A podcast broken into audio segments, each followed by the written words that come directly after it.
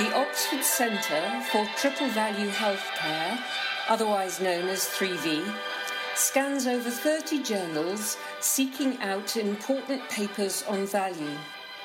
To save you time, 3V assesses this research to identify the implications for value based healthcare and summarises them on our blogs and in our podcasts.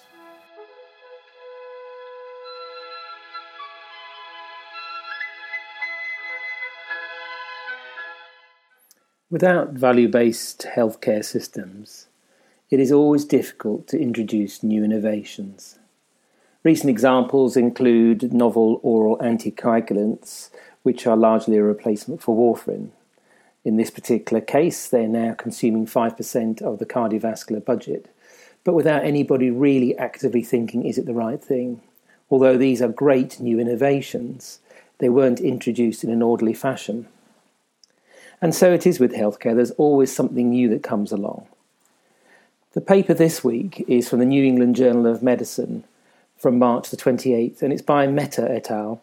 And it's a large study of overall survival with fulvestrant plus anastrozole in metastatic breast cancer. This is a condition where the woman, very sadly, will die. And with anastrozole alone, uh, which is now, by the way, a generic, the women will uh, survive on average around 42 months.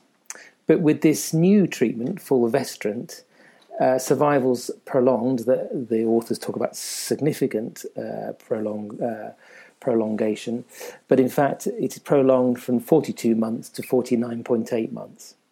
For some women, that's seven, nearly eight months uh, extra survival would be highly significant. But as, as always with value based healthcare, it raises a whole series of questions.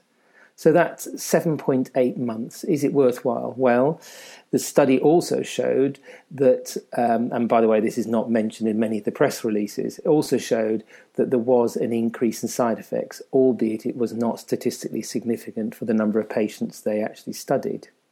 So, as we get to know more about these drugs, if indeed there is an increase in side effects, uh, women should be informed about them, and indeed they should be the people who make the decision about the trade off of the extra 7.8 months of life. Uh, so, they li- so they will live on average uh, around 50 months as opposed to the 42 months. The other thing that we need to think about is where will we find the money for these new treatments? Because there is no more extra money coming into health systems, or at least there's very little. And most of that money is absorbed by increases in demand due to uh, aging, due to increases in intensity, or due to salary rises and so forth. And therefore, we really should look at breast cancer in the round and work out what it is we want to stop doing if we want to introduce fulvestrant, which doesn't does indeed seem to work.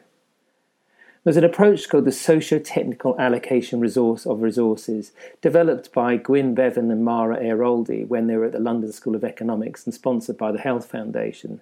This approach brings in a whole range of different stakeholders, uh, in particular getting their views and opinions, and also acknowledging the paucity of uh, data, especially outcome data.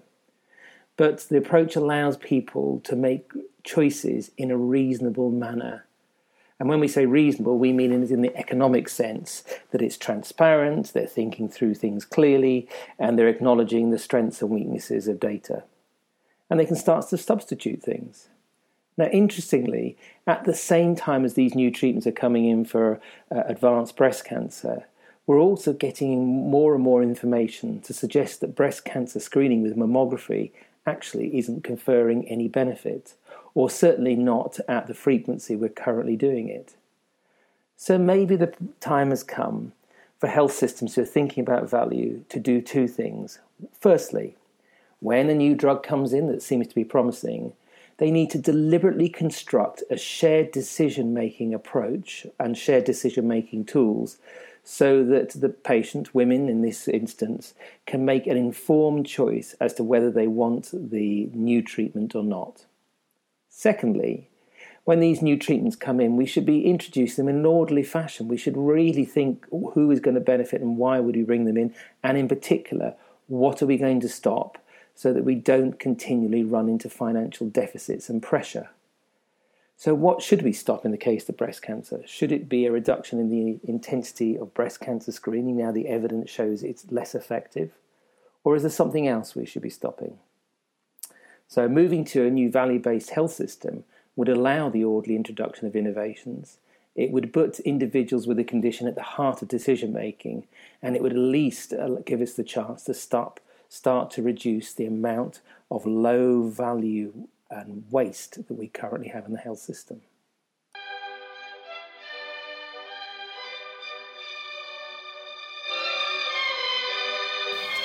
If you want to stay informed about important developments in value based healthcare, you can subscribe by joining our mailing list at www.3vh.org.